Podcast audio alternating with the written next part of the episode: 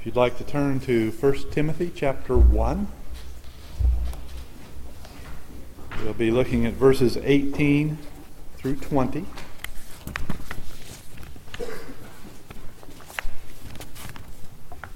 Timothy was a young associate of Paul while Paul was on his second missionary journey uh, and came to the towns of Derbe and Lystra. Timothy was there. He had a good reputation with the Christians there. Timothy's mother and grandmother were believing Jewish Christians. His father was a Greek. Uh, we don't know if his father was a Christian. It kind of seems that he wasn't. So I think this gave Timothy a good perspective as he traveled with Paul to the other churches that were mixed in uh, some, some Jewish Christians, some Gentile Christians. Um, Timothy was with Paul at Ephesus when Paul was there for about two and a half years. So Timothy knew um, the church at Ephesus and he knew the people there at Ephesus.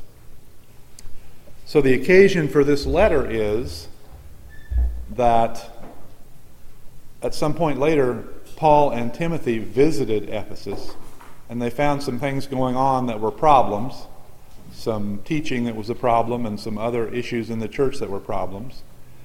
So Paul told Timothy, okay, you stay here.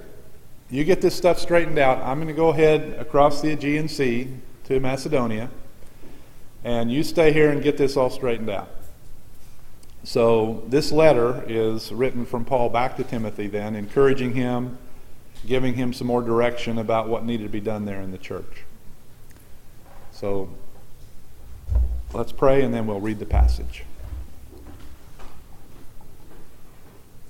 Father, we do thank you for your word. We thank you that you have given us um, so much insight into who you are and how you work and how you want us to work and what the church is to be like and what we're to do.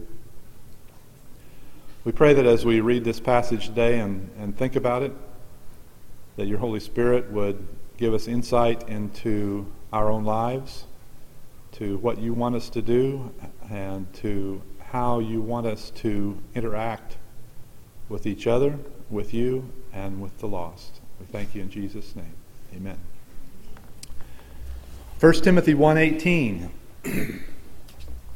says this charge I commit unto thee son Timothy according to the prophecies which went before on thee that thou by them mightest war a good warfare holding faith and a good conscience which some having put away concerning faith have made shipwreck of whom is Hymenaeus and Alexander whom I have delivered unto Satan that they may learn not to blaspheme. So, as we read these three verses, I hope some questions might have come to your mind. So, looking at these three verses,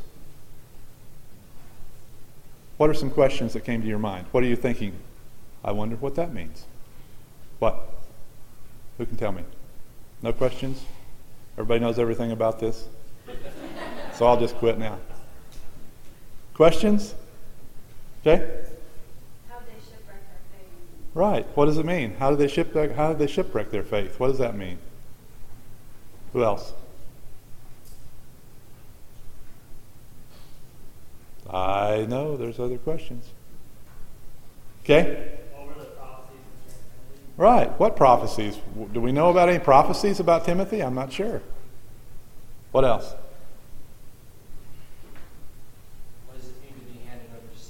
Ah, that's a big one. That sounds scary.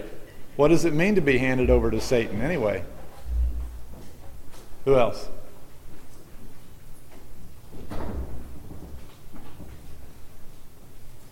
How about what is a good warfare? What is this good warfare that we're talking about? what is holding faith and a good conscience mean? And how does that relate? And what exactly did Hymenaeus and Alexander do that Satan, that Paul said, I'm turning you guys over to Satan. That's bad. What did they do? So we'll talk about that a little bit. So, first of all, what is the warfare? It literally means that Paul is telling Timothy, war the good war. War the good war. I mean, that's not how we would normally say it. We would say wage the good warfare, like it's translated, or something to that effect, but it, it literally says war the good war. So, what is the good war? Where is that coming from? What does what is Paul? T- uh, we assume that Timothy knew what Paul was saying when he said that. What does it mean? Well, some people think it refers back to the first part of the chapter where Paul's giving Timothy instructions. You know, I put you here to correct these people. You tell them not to teach that kind of doctrine anymore. And that's possible, but I don't think that's what it refers to. And here's why because if we strip out all the modifiers and we read what it says here in verses 18 and following, it says, I commit this charge to you, war the good war, I exhort therefore. Chapter 2, verse 1. There's a therefore there. So, what Paul is saying in chapter 2, verse 1, is based upon what he just got through saying. So, I think the warfare, we're going to find out what it is if we look in the first part of chapter 2, and that's what we're going to do. So, let's look at chapter 2, verse 1 through 8,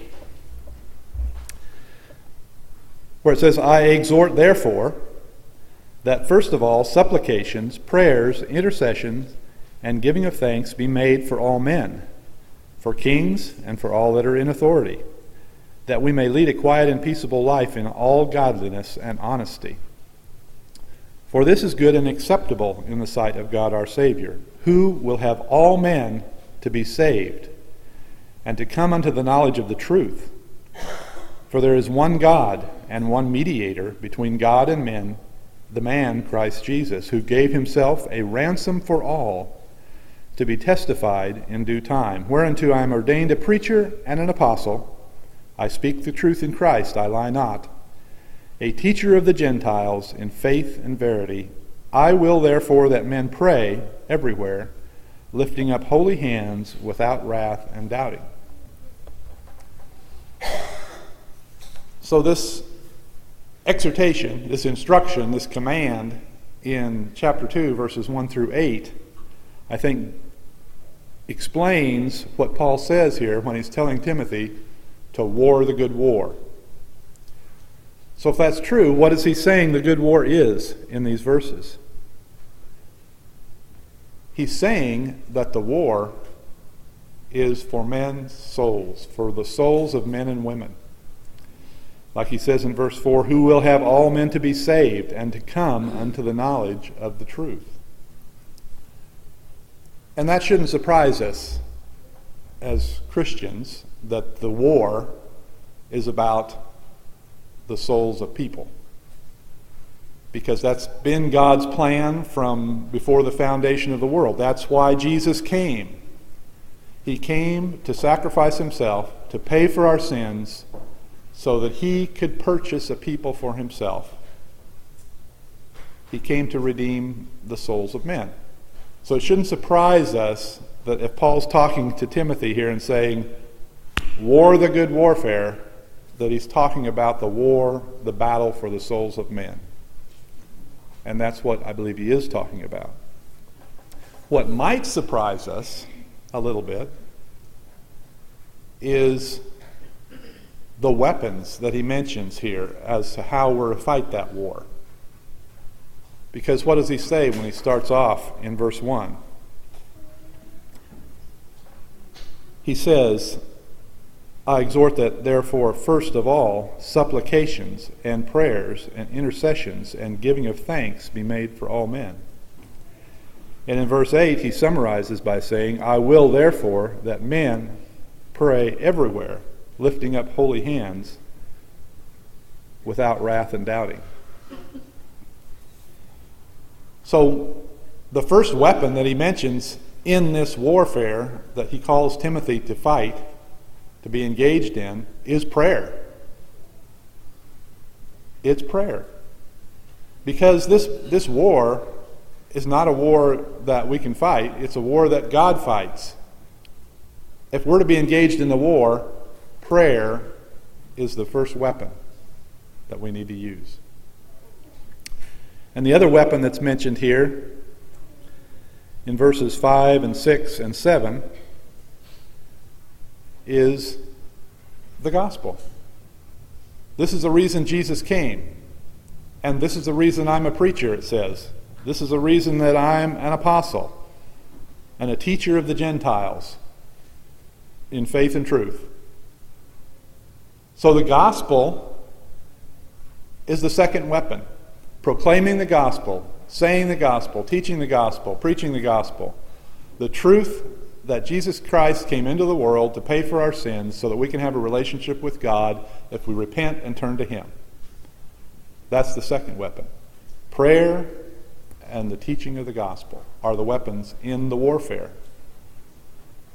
So Paul gives this trust, he entrusts this command to Timothy war the good war, and then he goes on to say, therefore, this is what you do you pray and you share the gospel.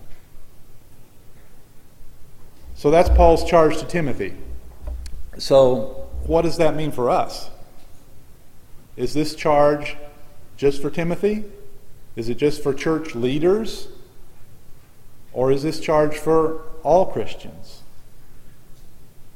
Is this just something that the elders are responsible for? Well, what does it say in the text? It says in verse 1 all, all. Verse 2 all. Verse 4 all. Verse 6 all. Verse 8 everywhere. So, this charge, Paul is not saying that he wants the elders of the church to go everywhere and pray. He's saying he wants all men everywhere to pray, and that includes us as Christians. This charge that Paul gives to Timothy is a charge to us as Christians also. It's a charge to be engaged in the good war. And the weapons that we are to use are outlined here.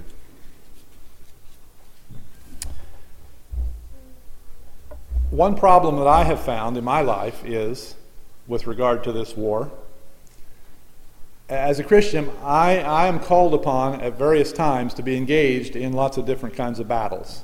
I have to battle my flesh. I have to battle my personal sin. I have to battle people who are teaching wrong doctrine, which is what Timothy was doing here. I have to battle the philosophy of the world that says right is wrong and wrong is right. Those are all battles that I might be engaged in at different times on different fronts. What I have to remember is those battles, while they're necessary for the war, they are not the war. The war, the good war, is for men's souls. Those battles that I fight support the war, but they are not the war. And the illustration that I thought of, which may not be that good, but if you have a real war, okay, you're a general, you're in charge of an actual war, soldiers have to eat, okay? If you don't have a plan to get food to the soldiers so they can eat, you cannot win the war. That's not happening. Soldiers have to eat food to win the war. They might go for a little while, but if you're going to win the war, you got to feed the soldiers. There has to be a plan for that. But the feeding of the soldiers is not the war. Okay, if I ask you, I see on the news there's a war in such and such a place. What's it about? Well, it's about feeding the soldiers that are going to the war. Uh, that's not right. And in the same sense, you know, the individual battles that I might fight as a Christian, while they're vital for the war, they are not the war. And I need to keep my focus on the fact that the good war is for the souls of men and it's not for any of those individual battles that I might be fighting as a Christian. So, another question we had is what about these prophecies? Paul encourages Timothy by telling him in verse 18 and 19, according to the prophecies which went before on thee. So, apparently, there were prophecies about Timothy and his ministry. As far as I know, we don't have any of those prophecies. I don't know what they are. But Timothy knew about them, and Paul knew about them. And they, Paul mentions this to encourage Timothy. He says, You remember what they prophesied about you. And it has to do with this ministry I'm calling you to do to war the good war. So Timothy could be encouraged by that. So I ask you Has anybody prophesied about you? We don't do a lot of prophesying around here. Has anybody prophesied around, about you that would encourage you in your fighting in this war? Absolutely. The Bible, the New Testament, is full of prophecies about you as a Christian, as a believer. Com- full of prophecies that could encourage you. We'll just read one uh, in Romans chapter 8. If you want to turn with me to Romans chapter 8, we'll read three verses here, verses 28 through 31, where it says, And we know that all things work together for good to them that love God, to them who are the called according to his purpose. For whom he did foreknow, he also did predestinate to be conformed to the image of his Son, that he might be the firstborn among many brethren. Moreover, whom he did predestinate, them he also called. And whom he called, them he also justified. And whom he justified, them he also glorified. What shall we then say to these things? If God be for us, who can be against us? Now that's a prophecy about us as Christians. God sees us as already glorified in heaven with Him. And we can be encouraged by prophecies like that about us as we engage in the good war. So, Paul not only mentions an encouragement, but he also gives some qualifications here to Timothy. Some things that are required in order to engage in this war, in order to fight with the weapons that Paul calls us to fight with prayer and the gospel. There's something that's required. For an actual soldier, they're going to go to boot camp. They're going to get training. And besides training, they're going to get conditioning. Okay? So they're going to learn some things about what to do in the war, and then they're going to practice and they're going to get in shape. Two aspects. Um, a doctor.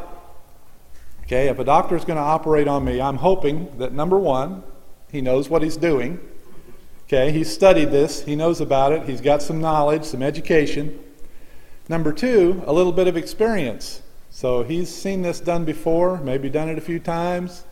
Uh, he's got knowledge and experience. And that's what Paul is talking about here when he says, that thou mightest war a good warfare, holding faith and a good conscience. Holding faith and a good conscience. Now, faith here, I think, refers not only to just believing, but also to what we believe. Like, like Jude said in his letter that he was, he was called upon to defend the faith that was once delivered to the saints. So it's the body of teaching that we believe, not only our belief. And I think that's one thing that Paul is referring to here. So we have faith and we have a good conscience. The faith is the training part, okay? What the Bible says, if I believe it, that's faith. I have to know what it says and I have to believe it, and that's faith. A good conscience. What is a good con- How do we get a good conscience?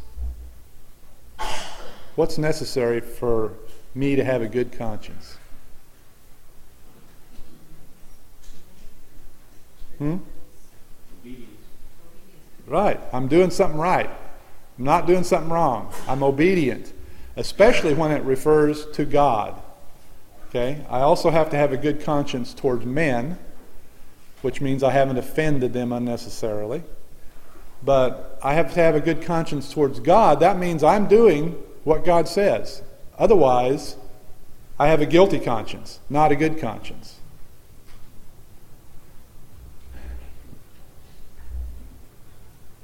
So, practicing what God says, practicing my faith, will give me a good conscience.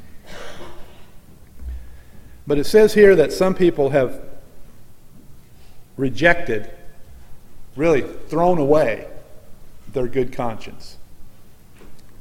And when they did that, they shipwrecked their faith.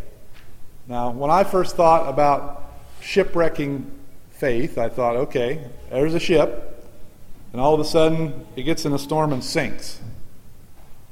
But that's not really what this word means. Um, it means, like, as described when Paul had his shipwreck in the book of Acts, they got lost, they were in a storm, they crashed on an island, and they were stranded there for three months.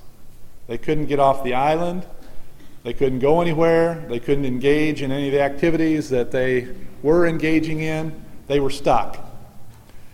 And that's what it means when it says that by abandoning, by throwing away your good conscience, you get shipwrecked. You get stuck. You might still have your faith. I was in that position for many years. Still had my faith, but I was stuck. Shipwrecked. Might work for somebody else, probably not going to work for me. And that's because of our conscience. Now, he gives examples here also, because he says, which some having put away concerning faith have made shipwreck, of whom is Hymenaeus and Alexander, whom I have delivered unto Satan, that they may learn not to blaspheme. So, what did they do? Do we know anything more about these people? We know a little bit more about them because they're mentioned in 2 Timothy, and we can look there and see what it says about them. But I think these two people are some of the ones that Paul refers to in Acts 20 when he's met with the Ephesian elders. He's on the way to Jerusalem. He thinks probably he might never see him again. And he gives them this warning. In Acts 20, in verse 29, he says, For I know this, that after my departing shall grievous wolves enter in among you, not sparing the flock. Also, of your own selves shall men arise, speaking perverse things to draw away disciples after them. So Timothy's in Ephesus later. At this point, Paul is giving him a warning and saying, okay, this is what's going to happen. There's going to be wolves come in the flock, and even some people among you pointing at them, you guys, some people are going to uh, rise up and try and draw disciples away after themselves. And I think Hymenaeus and Alexander fall into that category. So let's see if we can tell what they did here in 2 Timothy. If we look in chapter 2 of 2 Timothy, verse 17 and 18. Of course, 2 Timothy is written sometime after 1 Timothy. We don't know exactly how long says, And their word will eat as doth a canker, of whom is Hymenaeus and Philetus, who concerning the faith have erred, saying that the resurrection is past already, and overthrow the faith of some. So Hymenaeus is teaching that the resurrection is past. Paul says that's an error. That is not true. The resurrection is not past, but he's teaching this and he's overthrown the faith of some. And I think one reason he's teaching something different than the Apostle Paul was teaching is because he's trying to get disciples to follow him. Now, one interesting thing about what he was teaching here, that the resurrection is past, is that Paul in Acts 24, when he gives his defense there, talking about how he maintains a good conscience before God and men, the reasoning that he gives is there's a resurrection coming. There's going to be a resurrection. I'm going to appear before God, I want my conscience to be good. I want it to be clear because there is a day of reckoning. Hymenaeus is saying, nah, that's over. Don't worry about that. So that's helping his conscience to be bad because he doesn't think there's going to be a day of reckoning. So that's what we know about Hymenaeus. In 2 Timothy chapter 4 verse 14, Paul talks about Alexander. 2 Timothy 4:14 says, "Alexander the coppersmith did me much evil. The Lord reward him according to his works." Of whom, talking to Timothy again, be thou ware also, for he hath greatly withstood our words. So Alexander is saying, nope, what Paul's saying, that's not right. He's standing up against the apostle and saying, nope, this isn't right. He's not right. He has no authority to say that. Um, and so Alexander is standing against the apostle Paul. And that's the way that he has thrown away his good conscience. If we find ourselves standing against what Scripture says, saying, well, I don't think that that's really right, we better have a very good reason for that. Or we'll be throwing away our conscience as well, just like Alexander did. So it also says after they, Paul gives those uh, two men as examples, he says, Whom I have delivered unto Satan that they may learn not to blaspheme. That sounds kind of scary. What does that mean? Uh, there is another place in Scripture that describes that happening. Uh, if we look at uh, 1 Corinthians chapter 5, verse 4. So in the Corinthian church, there was a man in unrepentant sin that was in sexual sin. And Paul chews out the Corinthian church because they're not doing anything about it. They're just letting it go and saying, well, we're so, we're so tolerant of that. Um, so Paul tells them, no, that's not what you're supposed to do. Here's what you do in the name of the Lord Jesus Christ, when ye are gathered together, and my spirit, with the power of the Lord Jesus, to deliver such an one unto Satan for the destruction of the flesh, that the spirit may be saved in the day of the Lord Jesus. So that gives us a little insight into what he's talking about. He's saying for the church, when they're gathered, that's congregationalism. They're getting together and they're making decisions. And they're saying, okay, you are being turned over to Satan. You have no longer have the protection of the church because you're living in unrepentant sin. So you're turned over to Satan, and Paul says, Why? For the destruction of the flesh, that the spirit may be saved in the day of the Lord Jesus. So it's redemptive. He's not just saying, okay, burn this guy. What he's saying is, we want him to be saved. In order to do that, we are releasing him to Satan to do whatever Satan wants to do, and hopefully the guy will repent then and come back to the Lord. And that's what Paul, I think, is saying about Hymenaeus and Alexander. Obviously, um, they're still around for 2 Timothy, so they haven't gone away, and they're still causing trouble.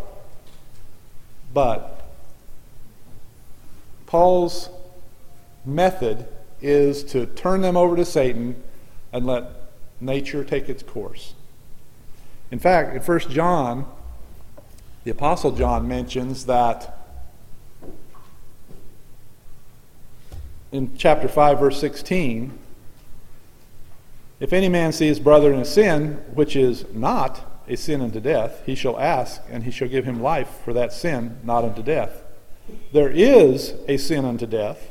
I do not say that he shall pray for it. So at some point, God might take us home if we don't repent. That's what John says. there's a sin that's unto death. If, if that's happening, don't worry about praying for it because God's doing what He's doing. That doesn't mean the person is necessarily lost.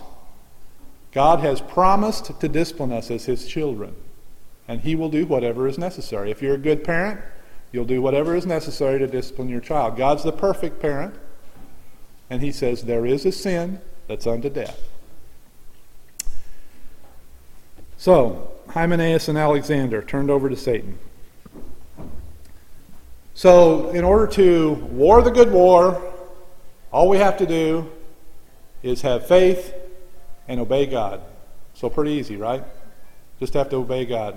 No big deal. If you've been a Christian for a little while, you might think, oh, sometimes that is a big deal. That's kind of hard. In fact, it's impossible. How do I keep a good conscience if I have to obey God? Because sometimes I don't obey God. Sometimes what I read in Scripture I don't do. Sometimes what the Holy Spirit tells me to do through my conscience I don't do.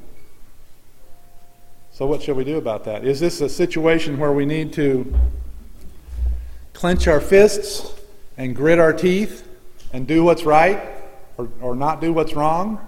Is that what Paul's talking about here when he says keep a good conscience? Because how does that work? It doesn't really work. And I can show you it doesn't really work from Scripture if we look at Romans chapter 7. Paul, here again writing in Romans chapter 7. Starting in verse 15, we'll just read about three verses here. We'll read 15, 18, and 19. Paul says, As a Christian, for I do not understand my own actions, for I do not do what I want but I do the very thing I hate. For I know that nothing good dwells in me, that is in my flesh, for I have the desire to do what is right. And that's what tells me he's a Christian, because non Christians don't really desire to do what's right. But not the ability to carry it out. For I do not do the good I want, but the evil I do not want is what I keep on doing. So if it's necessary for me to have a good conscience in order to be engaged in the good war, how can I do that? My experience has been that, you know, unsaved people generally think, how, how do they think they can get saved? They may not think they are saved, but how do, the, how do they general generally think, if they're in some other religion or they're whatever, how do you get saved? You do good stuff, right? If my good works outweigh my bad works, and God's going to just kind of ignore the rest of it, I'll go to heaven if I'm a good person, if I do good stuff. The problem is, a lot of Christians think that way after they become a Christian. They think that, okay, I'm saved by grace through faith, just like it says in Ephesians chapter 2 verse 8, for by grace are ye saved through faith, and that not of yourselves, it's the gift of God not of works, lest any man should boast. Very clear. Yet after we become Christians, sometimes we get the idea okay, now I'm saved, now I got to start working for Jesus. Uh, that's not going to work. Because we, our sanctification works the same way as our salvation. We do need to be engaged but it needs to be Jesus doing the work, not us, because we can't do it. Just like Paul says here, I want to do it, but everything I don't want to do, that's exactly what I do. And what I do want to do, I never do that. It doesn't work to try and work for Jesus.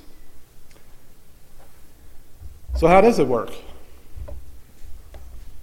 In Philippians, it says that as ye have received Christ Jesus the Lord, so walk ye in him. Our sanctification, and by sanctification I mean the process that we go through after we're saved to become more like Jesus. Okay, because we're saved in the past. If we're saved now, we were saved at a point in time from the penalty of sin. No more condemnation. We are being saved right now from the power of sin. That's a process. It doesn't happen all at once. That's why we have all this instruction in the New Testament telling us about it. What happened to us after we got saved. We will be saved, ultimately, when we are freed from the presence of sin. We'll no longer have sin. We won't be in this condition that Paul talks about here in Romans chapter 7. So, our sanctification, that process that we're undergoing as a Christian, is by grace through faith, just like our salvation. So, how do we know that? Well, let's look at Romans chapter 6, is one place we can see it. Romans chapter 6, we'll read three or four verses here. Romans chapter 6, verse 6. This comes just before Romans 7 that we read about Paul. It says, Knowing this, that our old man is crucified with him, that the body of sin might be destroyed, that henceforth we should not serve sin. So, Paul's saying here, God is saying here, in this Romans, he's already been through, I mean, the first five chapters have talked about, you know, why we're sinners, why we need to be saved, how we're saved by grace through faith. Romans 6 here he says, since we are Christians, our old man, which is our fleshly nature, our old nature, is crucified with Christ. What is crucified? Killed, right? Dead. It's crucified with him that the body of sin might be destroyed, that henceforth we should not serve sin. So, if the Bible says that we were crucified with Christ and we don't have to serve sin, is that right? Do we are we going to say yes, that's right? Yes. That is right. That's what the Bible says very plainly. So how does that how do we apply that? Well, in verse 11 it says, "Likewise reckon ye also yourselves to be dead indeed unto sin, but alive unto God through Jesus Christ our Lord." Uh, I think the ESV says count. Reckon, count. Those are accounting terms. It means we're going to figure this out. We're going to calculate that. We're going to add all this up. We're going to come to the total, and we're going to say, okay, I am dead to sin, but alive to God. That's the realization of it. That's the faith. God said it here in verse 6. God wants us to go through and see okay, God says it. This is how it happened. I believe that's true. That applies it to me. I, I do believe that. And then as a result, we have the option in verse 12 and 13 of who we yield to. Doesn't say to work for Jesus. It says, Let not sin therefore reign in your mortal body, that ye should obey it in the lust thereof. Neither yield ye your members as instruments of unrighteousness unto sin, but yield yourselves unto God as those that are alive from the dead, and your members as instruments of righteousness unto God.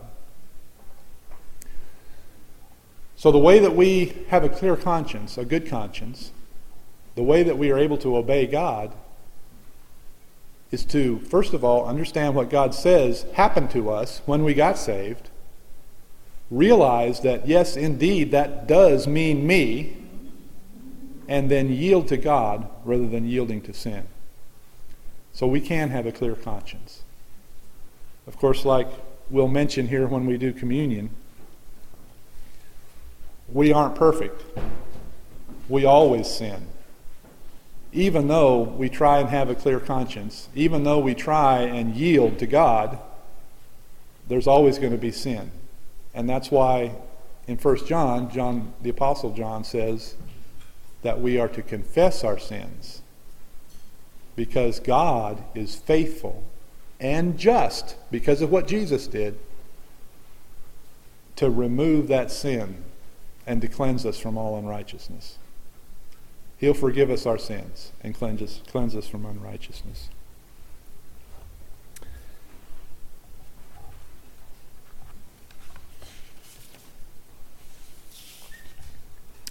So Paul entrusts Timothy with a charge. He says, Wage the good warfare, war the good war. That charge applies equally to us if we're Christians. God doesn't expect non Christians to participate in this war. They are what the war is about because the war is for their souls. Other battles that we might be engaged in support the war, but they are not the war. And I do need to remember that as I go about the various battles on various fronts in my life as a Christian. Don't get bogged down in other areas. Always remember that the war is about the souls of men. The weapons that Paul calls on us to use prayer, first of all, and then teaching the gospel. Pray and teach the gospel. Those are the weapons. Because God is the one who's in charge of the war. We are given encouragement to wage the good war by the prophecies, the prophecies about us that are in the New Testament. That's why we have all these epistles in the New Testament to tell us what happened to us when we got saved. Otherwise, we, might, we wouldn't know. That's what this tells us. The qualifications to be engaged in this war and to wage the good war faith and a good conscience. We have to know what the Bible says, we have to believe it, and we have to obey it. And we obey it not by gritting our teeth and clenching our fists, but we obey it by believing what God has said He did for us when He saved us and trusting Him, yielding to Him. Those who throw away their good conscience shipwreck their faith. They're stranded. They're waiting for somebody to get them off the sandbar. They're waiting for somebody to come along with another ship and haul them back so they can continue about their business. And the Lord will do that for you if you're a Christian, but it may take a while. And if we know other people that are shipwrecked, we should be helping them out. Okay? We need to pay attention to our fellow believers. And if somebody is stuck, we need to be helping them out. A good conscience comes through obedience to God, to obedience to the Scripture, and to obedience to the Holy Spirit. And obedience is by grace through faith, not by works. So we need to wage the good warfare. I thought that a couple of verses in our call to worship were really applied to this section here in Timothy. In verses 3 and 4, it says in Psalm 24 Who shall ascend the hill of the Lord? Or who shall stand in his holy place? He who hath clean hands and a pure heart. He shall receive the blessing from the Lord and righteousness from the God of his salvation. Who is the King of glory? The Lord, strong and mighty, the Lord mighty in battle. This battle is the Lord's, and he will win it. He commands us to be involved in it also. And that's a blessing if we can do that. If we will take up the tools and take up the qualifications that God has given us. So let's pray. Father, we thank you for this text. We thank you, Lord, that you want us to be engaged in the good war. We pray that as we go about our lives in this week, that we will look for opportunities where you are fighting for the souls of men and women, and that we will engage. And we thank you in Jesus' name. Amen.